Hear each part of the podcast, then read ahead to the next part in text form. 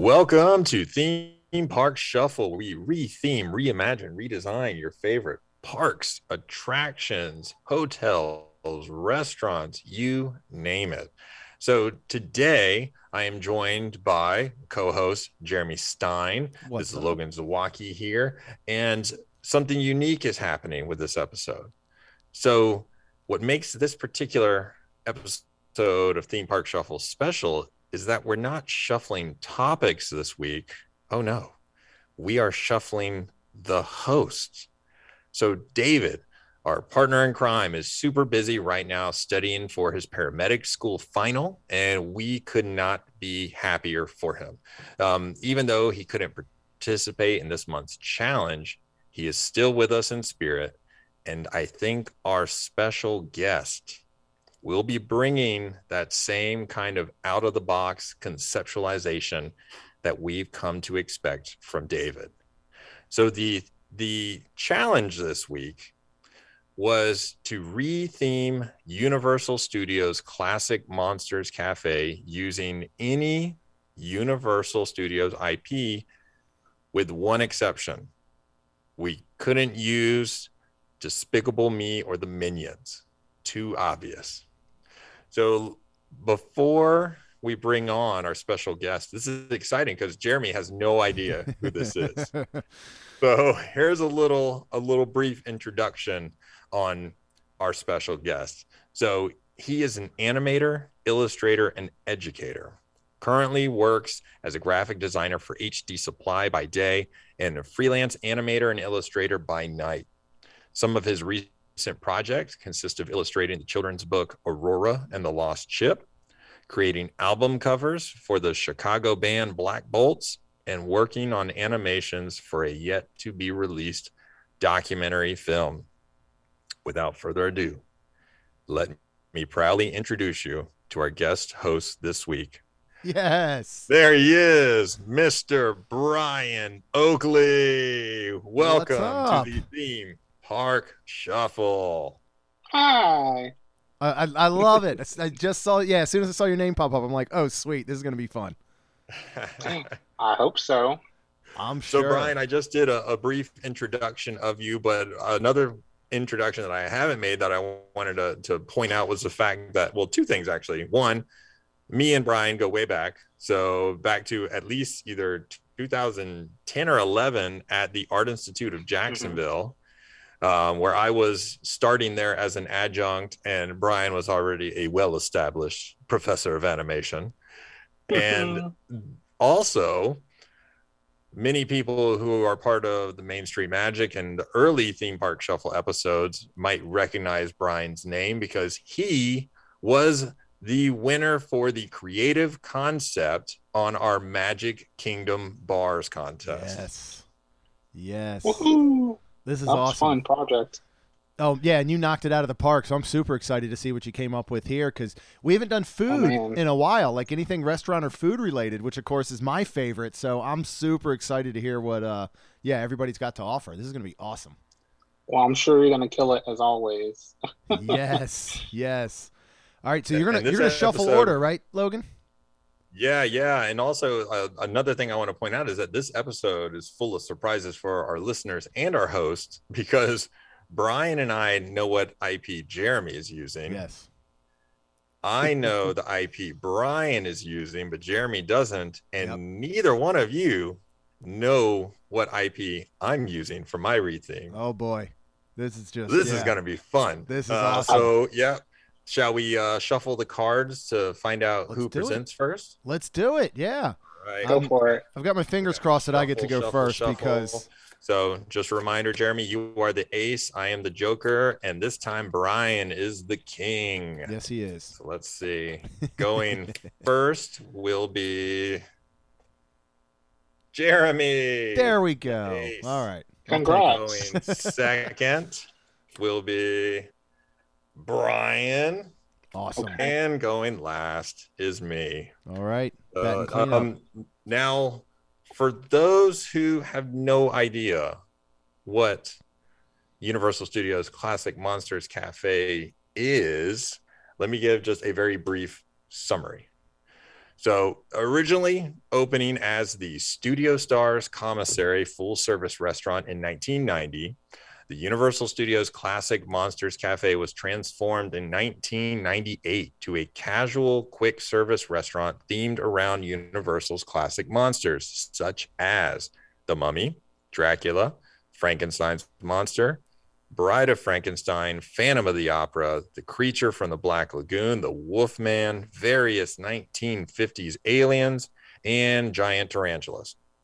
The menu consisted of mouth-watering barbecue, and the immersive theming was inspired by each of the monsters' homelands.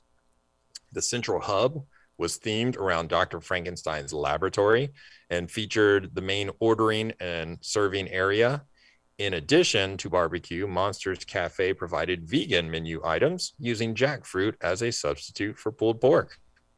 The restaurant was closed in May 2022 to quote, make way for a new dining experience, end quote. So, with the closure of the neighboring Shrek 4D theater and the proximity to the Despicable Me Minion Mayhem attraction, Several rumors suggest that Minions will be taking over the Shrek 4D building as well as the Monsters Cafe restaurant to create a small Minions land inside Universal Studios Florida. Universal is certainly adding to these rumors by posting cutouts of the minions along the construction walls outside these recently closed areas. In addition, in 2021, a Minion Cafe opened at Universal Studios Hollywood with a, in my opinion, very uninspiring menu. and an entire Minion land opened at Universal Studios Beijing featuring the Lair Villain Restaurant themed around the different villains from the Despicable Me franchise.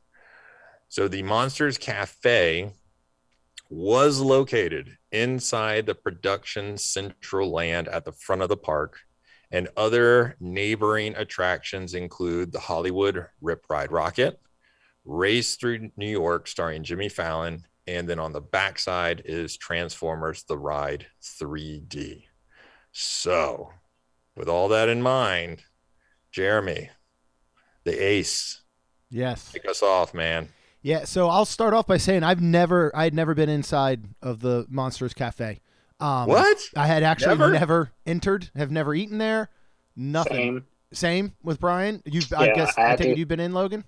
I had, yeah, okay. yeah. I went in, but I went in um, before they did the whole um, barbecue okay. retheme. So I went when it was just sort of the the old menu, very very uninspiring, unexciting.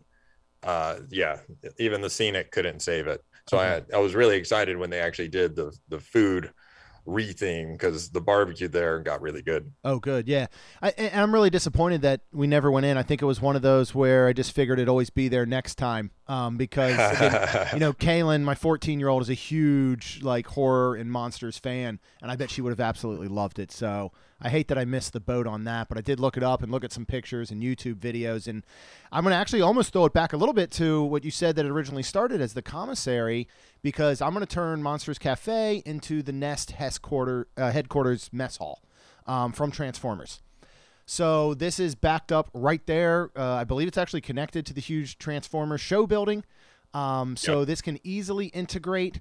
Um, and so we're going to turn it into the mess hall. And, and I was thinking mess hall in the sense of the way that Satu'li Canteen is done over at Animal Kingdom and that same type of storytelling where, you know, that's kind of their old cafeteria over there um, from Ace and, you know, all, everybody that was exploring Pandora and everything. So, one of the things I think I want to do is there's the Bumblebee meet and greet that's right down there, right outside of Transformers The Ride 3D. Uh, we're going to move him instead out to the entrance now of the Nest headquarters mess hall.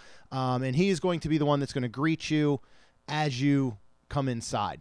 Um, as you originally walked in into that main area that you were talking about, there's all these pillars that line all around. And what I want to almost turn this into is kind of like a history and uh, I guess ode to Autobots. Um, so these pillars now will all feature, you know, Optimus Prime and Bumblebee, Sideswipe, Ironhide, a lot of the ones that are featured inside the ride. And the idea is that you're a new recruit. Um, you're coming into the mess hall. You're kind of getting ready for training and all, and this will eventually lead you to ride right next door. So you'll kind of extend the storyline from the ride into an actual restaurant. Um, throughout, I almost want to take this like think Planet Hollywood or Hard Rock Cafe, but for Transformers, as far as you have, uh, you know, models or like obviously they can't be life size, but of all the different Autobots throughout the years that are surrounding all the area, and there's a history of the Autobots, and there's placards, and it tells this story as you go through, so that you can actually spend some time in here almost. Like one of my favorite things about Planet Hollywood and Hard Rock is like getting up and just walking around and looking at everything. Um, so I want to tell a story of kind of the Transformers, the Autobots, how they came down to Earth, all of that.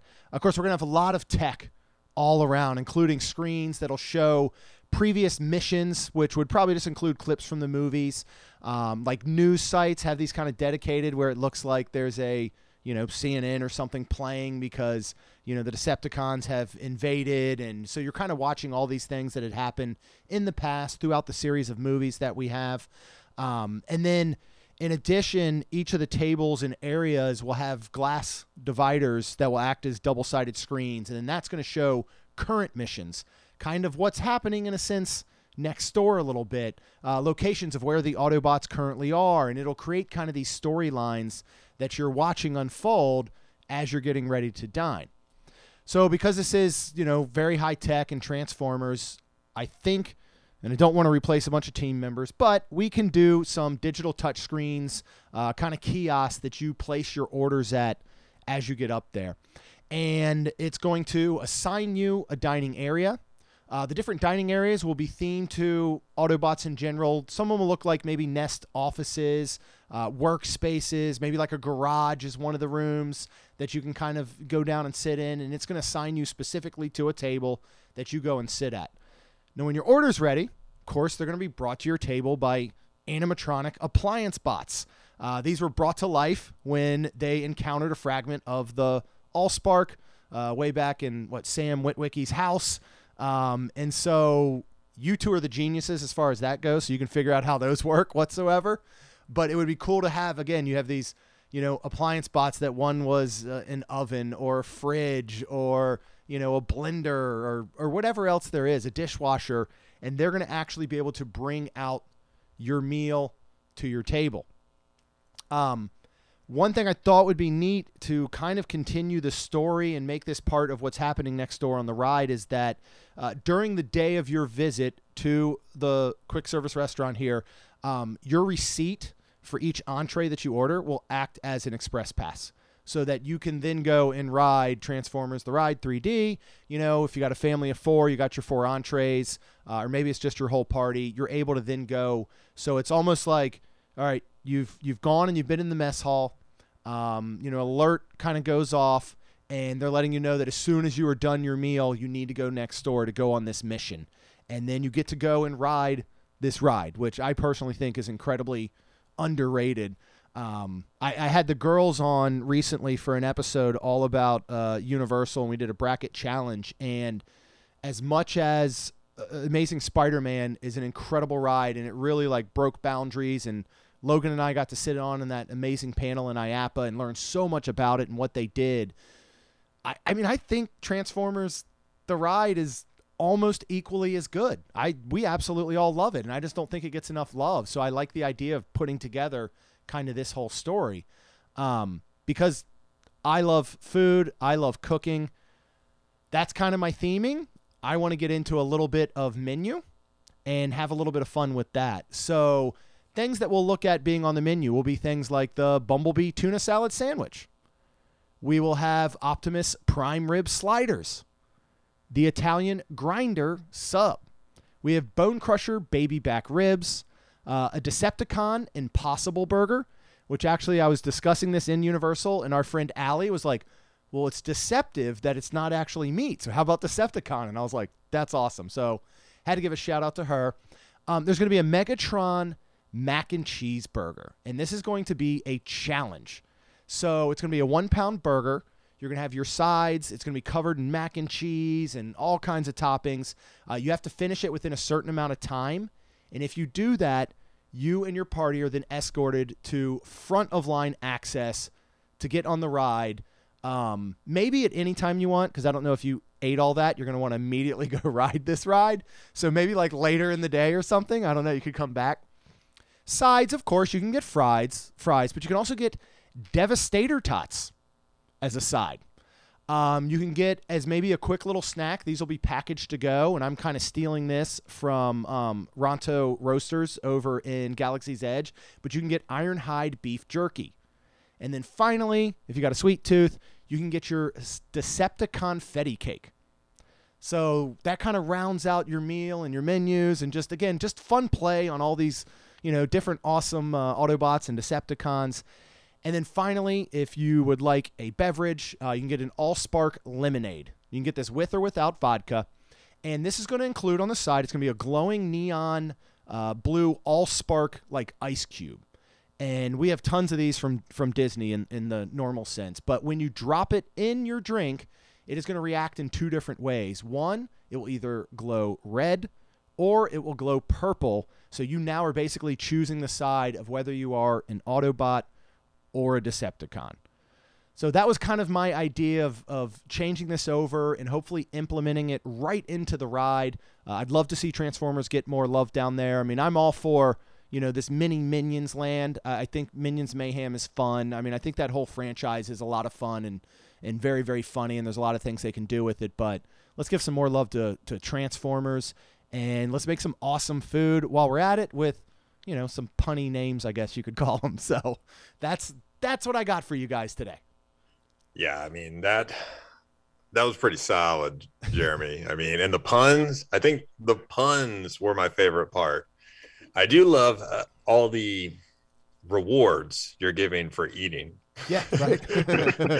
it's almost like, man, I don't want to wait in an hour and a half line. I'm just going to go spend. It's basically the equivalent of, you know, the the genie yeah. lightning lane except you get food out of it you're like oh, yeah. i'm just going to go spend 15 20 bucks on this uh you know this grinder and uh, get my pass just so i can skip the line for sure yeah. And, and, and again, if there was a way to tell the story, I mean, you know, my initial thought was like, well, there's going to be moments where these alarms go off, but I'm like, but you can't interrupt in the middle of somebody's meal. So, you know, it could almost be something where maybe it's a hybrid of a, a full service and a quick service restaurant where maybe it's based on the room where you know it, it's able to um, because again if we're assigning tables you could technically filter people into designated areas where maybe you know that all these people have started a meal at the same time um, and you're able to maybe kind of end their meal at the same time it would certainly take a lot of planning or you know again maybe this becomes the first quick service that technically takes reservations and it becomes a little bit more of like a show where you know that you're going in to dine and you're going to have a set period of time to eat, but then it ends with you finishing and you go immediately into the mission. Um, again, my only concern would be you don't you don't want to eat probably a you know Optimus Prime rib sliders and then immediately get on a a motion ride. so yeah, we'll see about that. That ride will definitely give you some motion sickness. It, yeah, it, it may. And that's my that's the one that I want to figure out like actually just making on my own at home is Optimus Prime rib sliders because that sounds good. Yeah, all the food sounds amazing. And I think when you started, that was my original concern. I was like, man, I don't know if I want to get on that after eating. Yeah. I don't usually get motion sick, but I know it seems like that's a hot button issue as of late. Oh, with for people sure. and rides. So for sure, yeah. We we saw when we just rode Cosmic Rewind last weekend. Sure enough, they doubled those trash cans right at the ride exit. Yeah. So we've been lucky. we've we've ridden seven times and not seen anything we didn't want to see. So we're very thankful for that. And none of us have experienced it, so that part's good. good. yeah, for sure. Yeah, and I think your your your choice of theming for taking what was you know the originally the commissary and making it a mess hall and tying it in with nests and transformers it really is a wonderful complement to the transformers attraction which is so random yeah.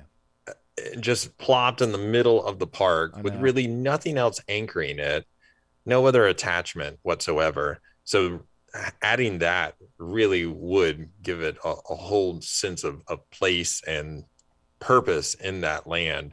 So I really like that addition. Yeah, I mean, and and that's the thing is that you know, I mean, obviously, Islands of Adventure is very well broken up to lands, and Universal Studios side is just kind of all over the place. I mean, obviously, you got Wizarding World and Diagon Alley, and you've got the Simpsons Land, but then like in between them is Men in Black and a defunct Fear Factor stage, and then you know you kind of come around and. I think it would be neat to have more lands, and that's what apparently I think the Minions will do but even if you still had the Shrek 4D and you had Minions Mayhem across the street, and then you had this little Transformers section, you come around to Fallon and kind of New York and all of that. Um, the Mummy Returns actually fits into all of that kind of store. I guess technically with the museum and stuff fits into that kind of land, but it'd be neat yeah. to create these other pockets. Um, and of course, that's what they're looking to do with Epic Universe. So um, uh, yeah, I think it, it would be neat to kind of anchor that ride, which is very, very underrated, with something else to go along with it. And then there's even that drink station, that standalone drink station that is still themed kind of as, after monsters, um, right there outside that you could then yep. retheme if you needed to and include it within the Transformers or just toss it over to something to do with Fallon or I don't know what. But I think you could kind of create this small little additional mini land. Um, so that would be pretty cool. Sweet. Well, kudos, Ryan. Oh, I'm excited. Uh, okay. so, um, Minions is great. Uh, I think uh, you know adding more of that to the park is definitely great for the kids. Um, I love the classic movie monsters and horror movies, things like that as well. So I wanted to kind of stick with that kind of fantasy element there. So I did some digging, and I thought this was under uh, Universal Pictures, which I found out it is, which is awesome. So the movie I chose, which has no representation at that park at all, is Coraline. So oh, wow. I um, wanted to take that uh, Monsters Cafe, retheme it to something uh, Coraline themed. So when thinking about it, I was watching a movie and I uh, on a trip up to Atlanta was listening to the book on tape just to kind of compare and contrast those things. So the main thing with the movie uh, is the Pink Palace apartments, right? So all of the characters in that movie live in this giant house that's been converted into individual um, kind of apartments, right? So I thought that would fit really well with the original kind of layout and uh, functionality of Monsters Cafe because, like I said, I hadn't been there, so I did a, some YouTube videos um, and research there and saw that the, they had different rooms uh, themed to the different monsters. So I wanted to follow suit and have the Pink Palace uh, be themed based on the different characters. So the main characters we have, if you haven't seen Coraline, are Coraline Jones, uh, Wybie, um, Coraline's mother and father, or and also her other mother and other father. Um, uh, Miss Spink and Miss Forcible, the downstairs neighbors that live in the basement, and Mr. Bobinsky, who lives in the attic with his jumping mouse circus, right? So the idea I had, and I think this would work well as a ride too, or to tie in a ride somewhere into the park, but taking the facade of the Pink Palace and kind of extending that outside of Monsters Cafe.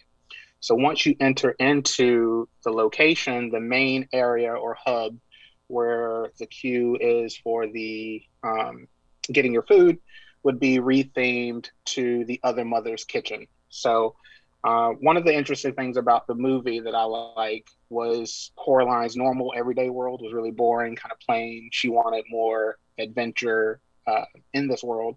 So the other mother created this really beautiful, you know, high energy, colorful world to kind of suck her in and eventually to try to steal her eyes. Spoiler alert if you haven't seen the movie. so the cafe in this particular instance is going to be the other mother or the other world uh, theme uh, from Coraline. All right. So, like we said, similar to the original cafe, um, at think it was divided into like three different areas on each side, if I'm not mistaken. So on the right hand side, I had it themed to the other mother's living room, uh, followed by uh, Miss Spink and Miss Forcible's theater room. and then lastly, uh, Bobinsky's attic. On the left hand side, you will enter into Coraline's bedroom. Uh, the second room is going to be the other father's study. And then the last room is going to be Coraline's garden. So uh, we'll go back to the main hub, right? So, other mother's dining room, kind of a you know classic kitchen. Um, the way I was envisioning it is to kind of build up kind of that place where you get all your food into two separate versions of the other mother's kitchen so you can pick up all your different uh, food items and then there is like a concession um, drink area which is themed more towards the other mother's dining room and i thought that was really interesting because uh, when you watch the movie when they're having dinner i think it might have been the second time uh, in this other world um, the other mother was, you know, trying to get Coraline really excited. She was like, "Would you like a mango milkshake?" There's a giant chandelier with different milkshakes that pops down. So I wanted to have that anchored into the drink area, so you can dispense different drinks that way through this like ornate chandelier fountain. So I thought that was really fun. So that would have a lot of different like mixed uh, fruit smoothies and drinks to be dispensed there. So the other mother's kitchen, where you get all your food and things like that, will be warm, inviting. You know, yellows, blues. You have the suspended flowers kind of drying over the sink area, so it feels very homey, very welcoming. The drink stand and where you kind of get your condiments and things like that will be a little bit more dark in tone. Uh, woods, things like that, with the chandelier uh, drink dispenser. So that's where kind of all of that action will take place. And I guess we'll jump to the actual foods. So I know you're such a foodie. I'm not, but I do think about it a lot. And I was thinking about how could I incorporate some of the foods that were shown in the film and in the book into this. So I came up with a few different things. So the main meal that they feed Coraline is roasted chicken, fresh green peas, mashed potatoes, and corn. So I named that the other mother's dinner. So that's her thing. Um, Coraline's father was a notoriously bad cook. So the other father's dish is potato and leek soup with a ham and gouda grilled cheese. The Coraline Jones, she's really simple. Again, she doesn't like her father's food. So in the book, she would go and make herself a frozen pizza and french fries. So Coraline Jones is just a pepperoni pizza with fries or zucchini fries for a slightly healthier bent. Um, again, a character that was added to the movie. Um, his is called the Wyborn, short for Why Were You Born? So his is a bacon cheeseburger with, again, fries or zucchini fries. Uh, for Mr. Bobinsky, he has the Jumping Mouse Circus. So in the movie, he had a lot of cheese samples that he ordered. So, and also was trying to convince Coraline to eat some beets. So I thought, why not do like a charcuterie with assorted cheeses, meats, and it's kind of anchored with a beet hummus. Uh, again, haven't tried it. Seems like it would be interesting, but I love the color of it. Um, for the theater ladies, Spink and Forcible, they have a lot of really fun little movie posters in their uh, apartment so one of the ones that was a really fun gag is called Julius sees her. So there's a Julius sees her salad, classic uh, chicken Caesar, grilled chicken Caesar. Uh, for some tasty treats, uh, you have the Slugzilla shake, which is kind of a Wybie creation. So it's a key lime milkshake with layer of graham crackers. And then um, towards the end of the film, when Coraline is challenging the other mother to a competition, she's sitting in her living room with her uh, imported chocolate or cocoa beetles from Zanzibar.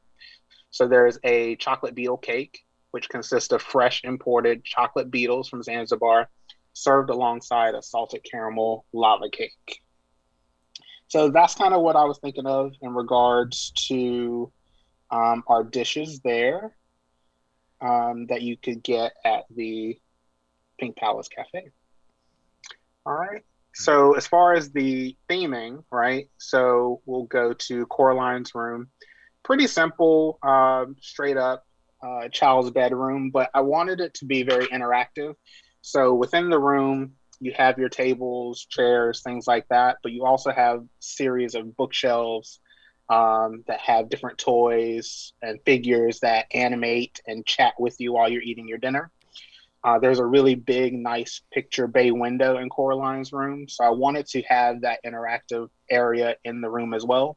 So you can see what's going on outside. And then you have the cat that kind of weaves in and out of the real world and this other world. So you can see the cat kind of moving through the different rooms uh, throughout the restaurant.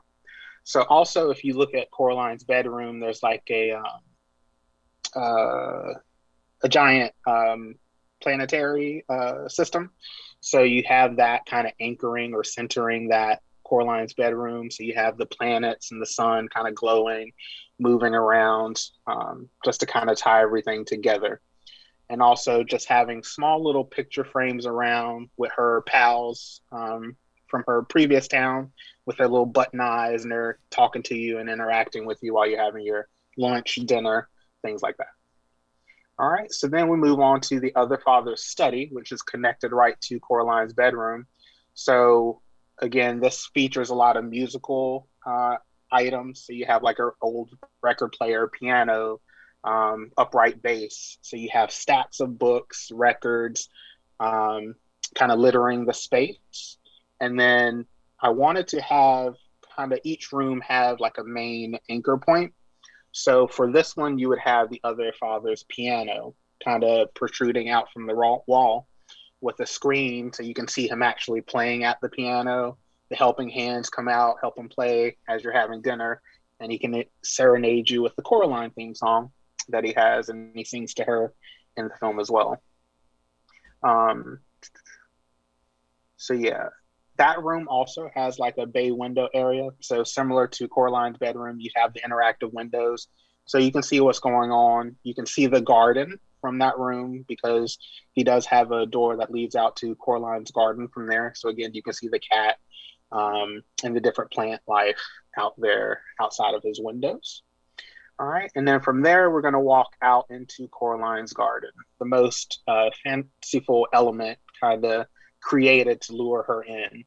So the idea of this room again is to have these kind of bioluminescent plants and animals, sounds, things like that, to kind of set the mood. It's very dark, but also very, um, you know, bright with those little hints of light and color popping from the plants. So the big kind of um, anchor element in this room would be kind of a water feature where you have the giant pumpkins and the bridge that leads over into the giant field of purple flowers. So you can see the other father on his giant praying mantis tractor, kind of walking about, planting plants and growing elaborate things. So that's kind of the idea for that side of the um, restaurant. So then we go back to the right hand side and we start with the other mother's living room. So again, similar to the garden, all of the furniture here is kind of bioluminescent, so it glows, hums, but everything is giant, oversized bug furniture and tables, right? So again, you have this really nice, elaborate kind of uh, bug-inspired wallpaper. Purple, similar to the Haunted Mansion wallpaper for the Haunted Mansion vans, but again has a purple, eerie glow, um, making it a little unsettling but again, you know, the other mother's doing whatever she can to entice you to stay and put buttons into your eyes. So the main centerpiece in this room is going to be like a recessed um, dome light, which has some elaborate kind of decorative elements painted into it, and then it has like this plant, almost like a fly trap feature with long tendrils that kind of reach down and also help to illuminate that space. So I think this would be a really cool room for um, the restaurant. So I would like to eat in this room. So I'm also kind of thinking about you know the vibe that you get when you go to be our guest. So how all of those rooms are very themed. I want it to be kind of a activity like that to have that really nice. You're inside of the film and inside of these worlds. The theater room is a little tricky. Um, but the idea here again the major set piece here would be like a mini stage where you can have an interactive screen where you see Miss Spink and Miss Forcible performing some of their Shakespeare and some of their giant circus acts. And then when those acts are not in in action, you have the mini Scotty Terriers that they have running about the restaurant through shadows, projections. You can hear them barking, you know, behind the scenes. I would like to have a few little animatronic um, Scotties there because I think that would be really cute and fun. Um, but again, this one pretty standard theater. You know, the red velvet kind of curtains, the gold inlaid um, boxes, theater boxes, framing, details like that. Um, so that is the theater room. And then last but not least, we go to the attic for Mr. Bobinsky. Uh, so this one, again, is really interesting because it's kind of exposed brick, um, exposed wood and beams, things like that. So you have a lot of really nice uh, warm circus lights or bulbs kind of peppering the room. You see some uh, circus tent flags um, kind of hanging around about the tables and chairs will all be circus themed, so kind of red and yellow, that pattern, that kind of color. And then you have a little bitty circus tent, which is going to be the anchor of this room, where you can see the exterior. That circus tent opens up to reveal the Jumping Mouse Circus. So you have some interactive mice kind of playing around, performing while you're having your lunch or dinner as well. So I think that is all I have for that. I think it would also be really kind of cool to have a character meet and greet. So you can have Coraline, Wybie, maybe at Halloween Horror Nights, the other mother in her scary form come out and hang out with everybody. But I want it to be an experience, and then hopefully that would lead into creation of a ride, which I think would be awesome. Wow. Man, it was so it was so perfect because Logan introduced you as like a good fill-in for David of being out of the box, and you do delivered on out of the box with the IP and, and, all of that. And I I love that because this is something that um like and, and I take notes this whole time while you're talking. And first of all, again, my daughter Kaylin, big Coraline fan, loves that whole style. You know, uh, like it's that that Tim Burton mm-hmm. type of everything. And yeah, you took something that I think anyone listening that has not seen Coraline would still be like, okay, I want to go see this, or, you know, or immediately go out and watch Coraline. Like, right, you know, and, and I think that's just so incredible. You're able to paint such a picture through it all. Um, I absolutely love the way that you took the rooms. As I was writing, be our guest, you were saying, I'm thinking like be our guest, where I've got these different rooms. And I love the mm-hmm. idea of even being able to like choose your room, you know, mm-hmm. where mm-hmm. you think, all right, here's where I want to dine today. And the repeatability is unbelievable. You've got all these right. different areas now that somebody that dines one time, you know, first of all, the food is going to be different, you know, if they want to select something each time they go. But they can also select a completely different room to dine in with a completely different experience. And what I mm-hmm. struggled most with my idea was figuring out what to do with each of those rooms. And you absolutely killed it, man. Like that was that was awesome. That that like and, and you know it, it makes one of course it makes sense that both Disney Universal they're going to think what are our you know box office IPs? What is mm-hmm. most popular? What do people like the most? What are the ones that stand the test of time? And I understand them wanting to create attractions and restaurants and whatever off of those. Obviously, it makes right. sense. You're going to take Frozen, you know, to Norway. but if they were able to say, you know what, we're not worried about what's the most successful IP. Let's take right. one that will create one of the best experiences. And dude, Brian, that's what you just did there. I think like totally. That was well. Thank you. Awesome. And and the food all sound. Don't say you're not a foodie and then bring incredible food ideas because you killed it on the food. I would eat all that stuff. I love it. that that was like the last thing I did though. I was like too focused with all the other rooms. Yeah. And then I was like, oh, Jeremy's gonna have all these awesome foods, so I need to like do my research.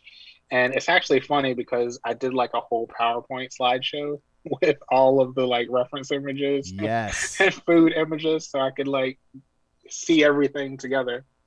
Um, but yeah, I think it was well when Logan told me the idea. I was like, oh well, it's gonna either be Coraline, Box Trolls, or Paranorman. Oh, and I was like, well, yeah. I think Coraline would fit the best just with the amount of characters and kind of, you know, retheming. And again, it was one of their first, um, you know, features there uh, for Laika. And I think it's a beautifully done film. Yeah. And, um, you know, translating that film from the book, you know, was a really cool feat. So I would like to see that world. And I love Coraline. And you don't see a lot of, um, merch per se. Yeah. Um, and that kind of goes to like you were saying with Disney and Universal. You know, they try to find properties that merchandising opportunities, and I have several, you know, uh, Coraline figures and Funko Pops. So I think there is an opportunity for merchandising, although it's not going to do anything near like the Minions would. But again, I think experiences are kind of the the heart of that, at least for me. So this is something that I think I think could be really kind of cool depending on how it was executed. And then, like you said, the uh, repeatability, right? Yeah. So that's big time. And and next, we're gonna want to have you create a dark ride based after Coraline because that would be absolutely incredible. Definitely. And it would. Well, that well, movie is so creepy. I love it.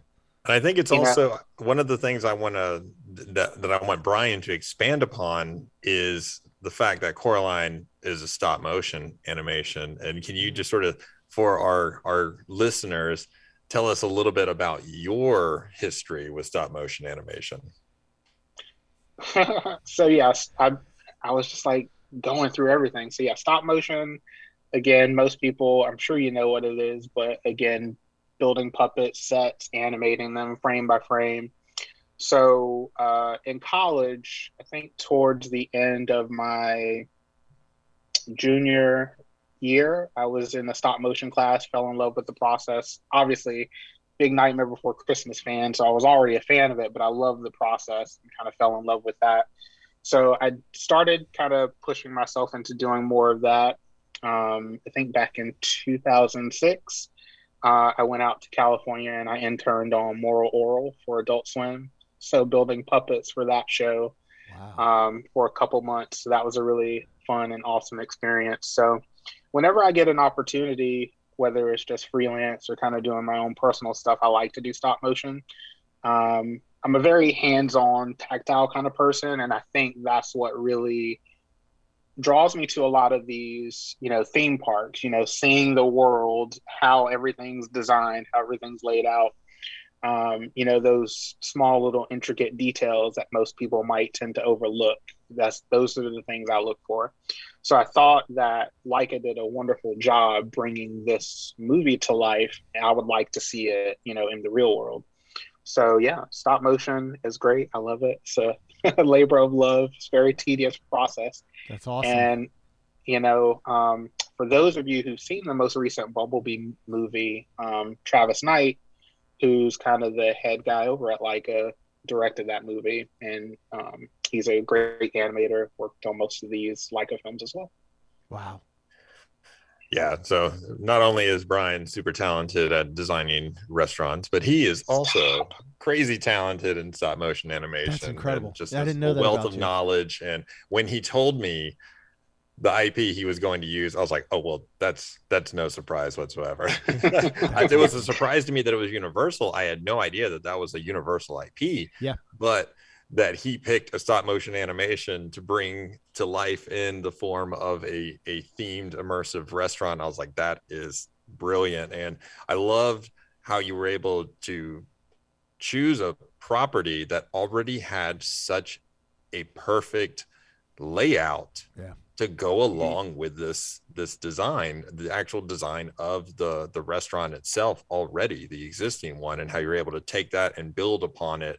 And i even love how there's a giant tarantulas in um, mm-hmm. classic monsters cafe and here you've got these giant bugs in yours uh, yeah. it's just all tied together so well. So super job brian. That was killer man. Really Thank you guys. really good really well thought out. It was fun Logan, batting cleanup again. there you and go. And by That's chance, right. it wasn't even our selection this time. That was literally by chance. I know, that right? shows that How random. yeah the card gods are Um, forever in your favor. Dang, well, you guys, you guys killed it. Those were both really good. That was fun. I had to follow that. Yikes. Uh, so for mine, I was racking my brain just trying to think of what kind of IP would work for the property, for the area. What is something that could be a nice complement to a Minions section, which is clearly going to happen. And I honestly looked to Universal Hollywood for inspiration. So classic Monsters Cafe is going to be rethemed as the Secret Life of Pets Canine Kitchen. yes. So the exterior facade is redesigned to look like the New York apartment building where most of the main characters reside. So the, this retheme would allow the quick service restaurant to stay in Production Central or become a part of the neighboring New York section. Instead of the electric chair photo op outside the entrance doors, guests can share a bench seat with static sculptures of the white tiger cub who and the shih tzu dog daisy from secret life of pets 2 so as soon as guests enter the apartment building they can see that the pets are running the show. There are animatronic and cg media versions of the iconic pets spread all over the central lobby. In the main hub where the ordering and serving stations are located this is where you're going to find max and duke. They explain how all their owners are away on vacation for a couple days so they're throwing a huge party to celebrate. In honor of this occasion they've invited you to come inside and enjoy a selection of food items inspired by all the pets favorite dishes. After you've purchased your pet food you can go to the left into dining areas themed like max and duke's apartment and featuring animatronic versions of Gidget and Chloe inside. If you go to the right, you enter into Snowball's apartment, where you'll find animatronic versions of Captain Snowball and Daisy. Or you can take the stairs to the next floor, where you'll find Buddy's apartment and Mel's apartment, which feature animatronic versions of Buddy and Pops, as well as animatronics of Mel and Leonard. So each dining area slash apartment has a unique aesthetic based on the different owners' styles. But my favorite part are the digital monitors that act as windows looking out of the apartment building and providing fun opportunities to introduce a wide range of pets from the multiple movies. As in the movies, they're always traveling to each other's apartment buildings up and down through the stairwell. And another one of my favorite parts is Norman the guinea pig. Can be seen endlessly trying to find his apartment building no matter which dining area you choose. So, with this retheme, what's nice about it, if I was working for Universal, is I could literally look at the attraction, the dark ride off the leash, and say, okay, I already have that animatronic, that animatronic, that animatronic, that animatronic. I've got it all. All I've got to do now is just take them out of those locations, put them in these new locations inside the apartments. They already have quite a bit of the apartments also laid out because you actually walk through Max and Duke's apartment in the attraction as part of the queue experience. So there's all these elements that you can go ahead and reuse but in a new way, in a totally new fashion, in a way that's now going to be used as a dining area instead of just a walk through immersive queue on your way to board a dark ride.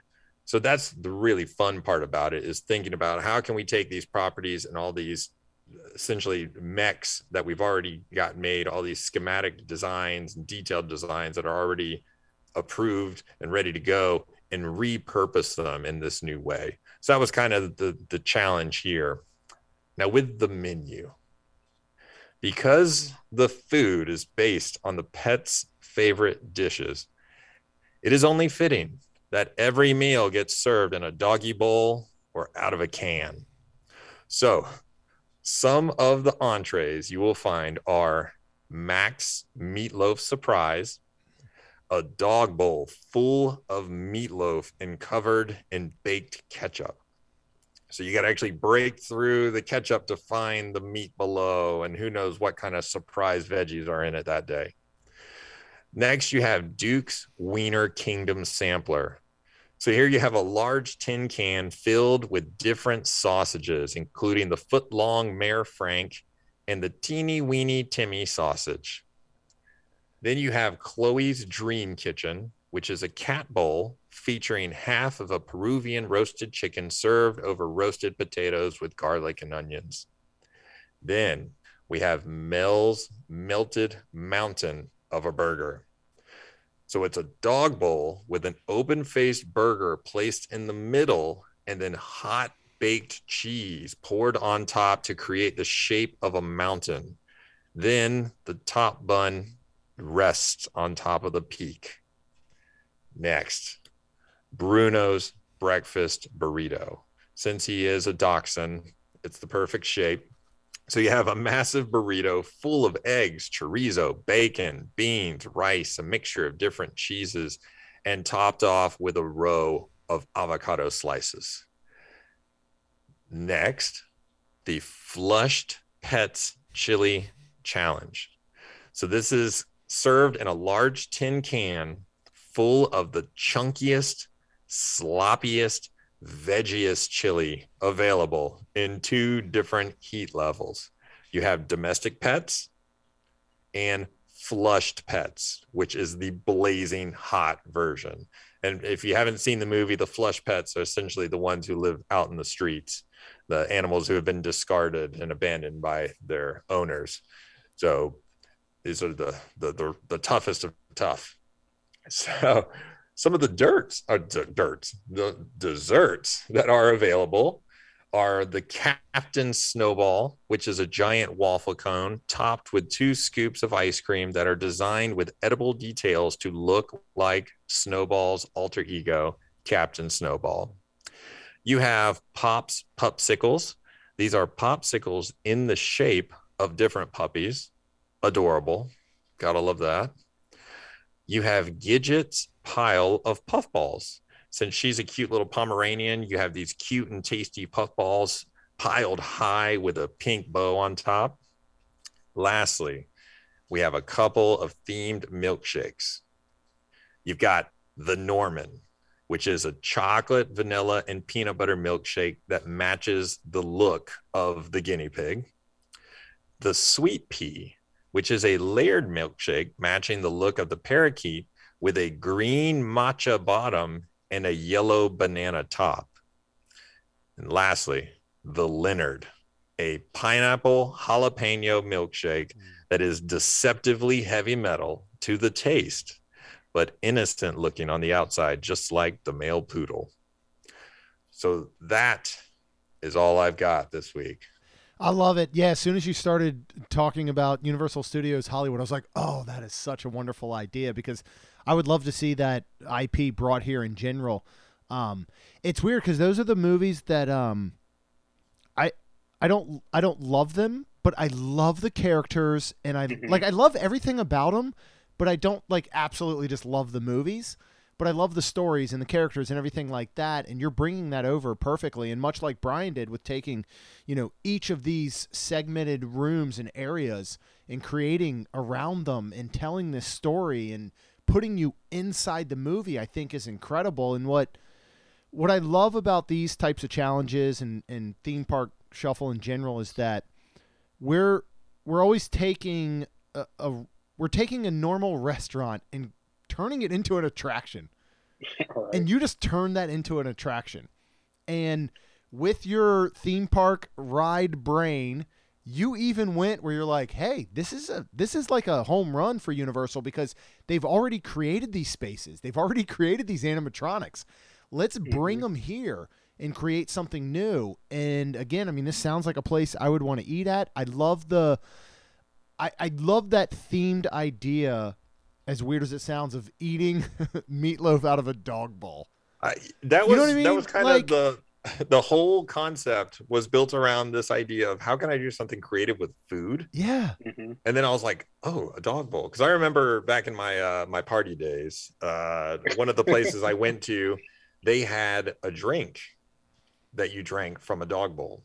Really? And so, yeah, yeah, it was so hard to drink. I mean, could you imagine standing in a club holding a dog bowl with like a you know two foot long straw? It just doesn't work. And no no girl's gonna come up and talk to you when no, you're holding never. a dog bowl with a two foot straw. Never. But um, the just the idea of eating food from something that is not only photo worthy Yeah. but it's something that you're going to tell everybody about it's an experience just hmm eating your food and and creating meals that visually m- may be a little repulsive or may look like dog food where you're like oh i don't even want to eat this but they're just absolutely delicious because Yeah. the reality is they're human food that just is presented in a way when it's in a dog bowl that kind of gives you a little bit of the EBGBs like I don't want to eat dog food but it's delicious. It's human food. You're to love it.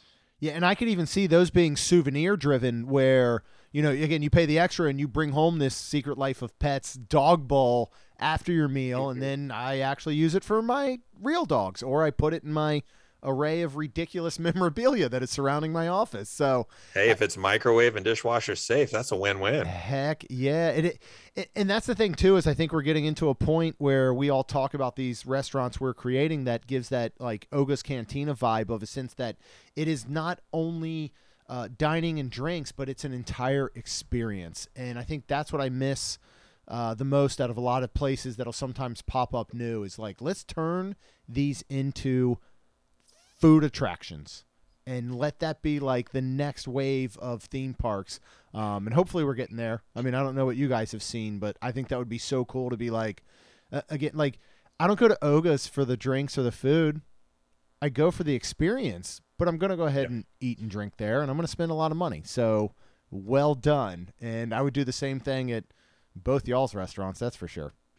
Well, I think Logan, your your food items there. I know you were saying the food could look like disgusting, thinking about like dog food and everything, but I think it has that comedic element to it. You know, um, very cartoony, very kind of you know quirky. So I think you know it has a really good, like you said, photo op thing. So you can Instagram it, very Instagrammable, but also just you know fanciful, right? Yeah. Non-traditional way of you know building um, you know, a meatloaf or your can of sausages and all that stuff. So it's almost like deconstructed, you know, meals and everything. So I think that's a really cool idea.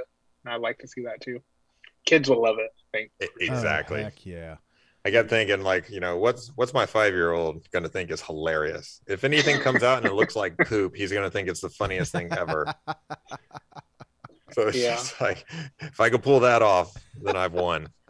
That's But outstanding. you know, it was fun playing with the different uh, like studying the characters and pulling from their visual cues or their personalities to then build some form of um you know food item uh, that best relates to them that's i always love that that's that's so fun to do in, Yeah. in the same way that you guys did with your different puns and and just matching everything and so perfectly this was a i think this was a win-win-win Oh, for sure.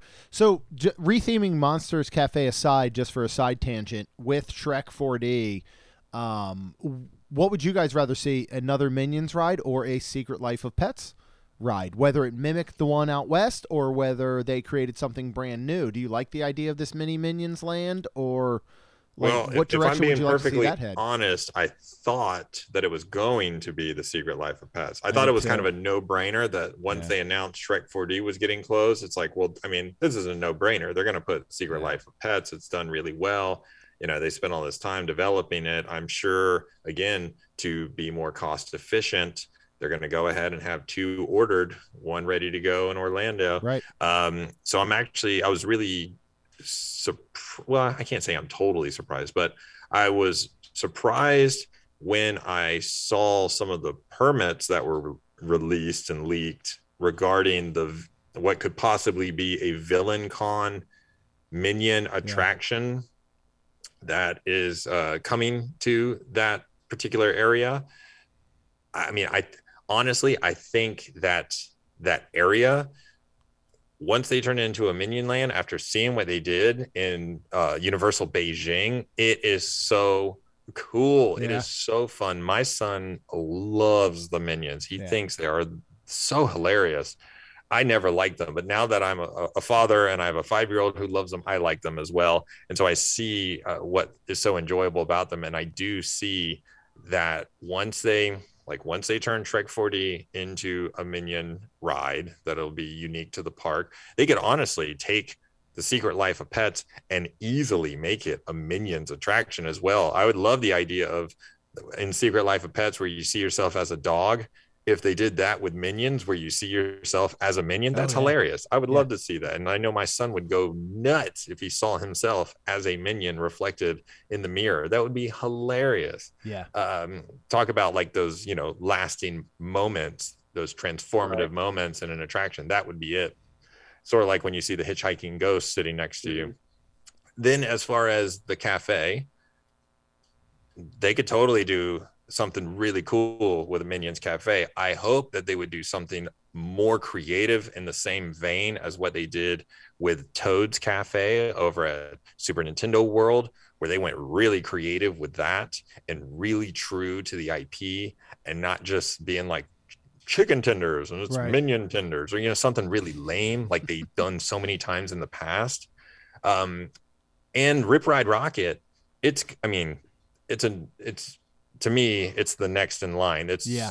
It, it seems like it's just a logical transformation. You've already got it to where if you're turning Shrek 4D into a Minion attraction, you're turning Monsters Cafe into a Minion Cafe. Right across from it, what's left of Production Central at this point is going to be your, um, oh my gosh, yeah, the Rip Ride Rockit. that can easily be transformed into the what is it loop de doo or whatever it's called from the original oh, yeah. minion mm-hmm. you know or right. despicable me movie yep and make that whole the silly funland area wow.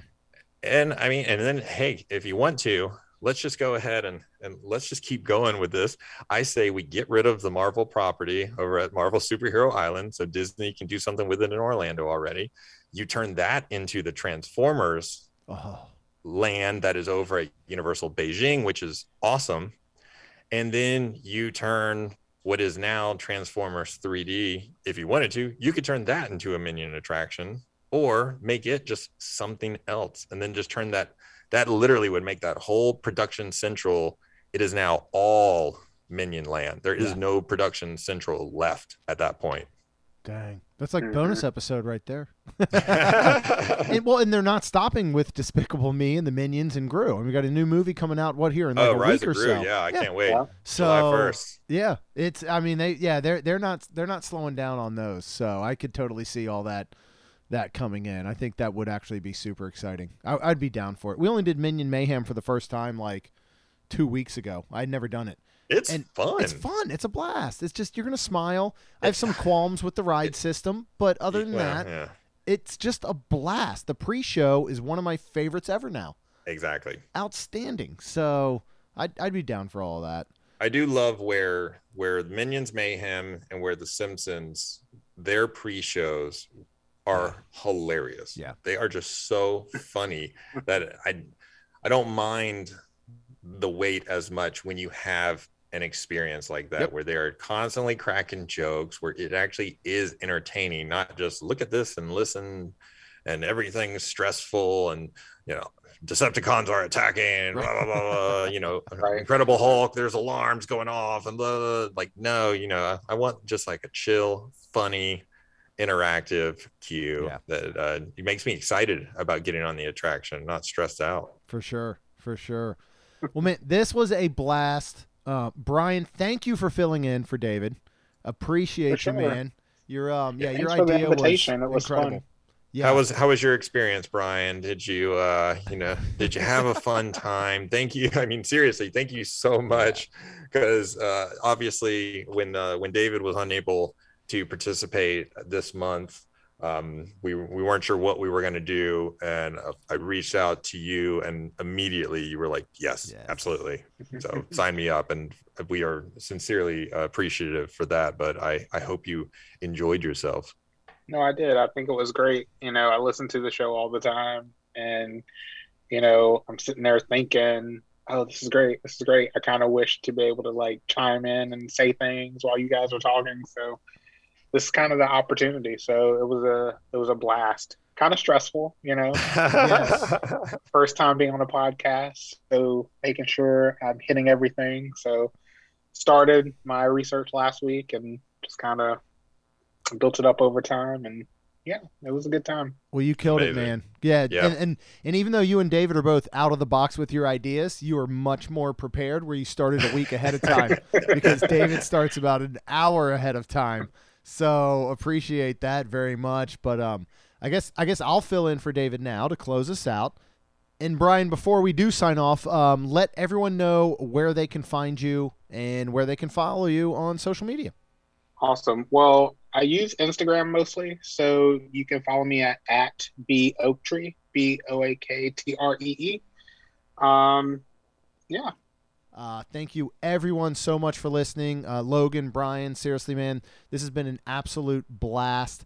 Uh, we love doing this. We love just sitting around and just chatting all things Disney, Universal, theme parks, and you two are definitely experts as far as all that goes. So appreciate you being here.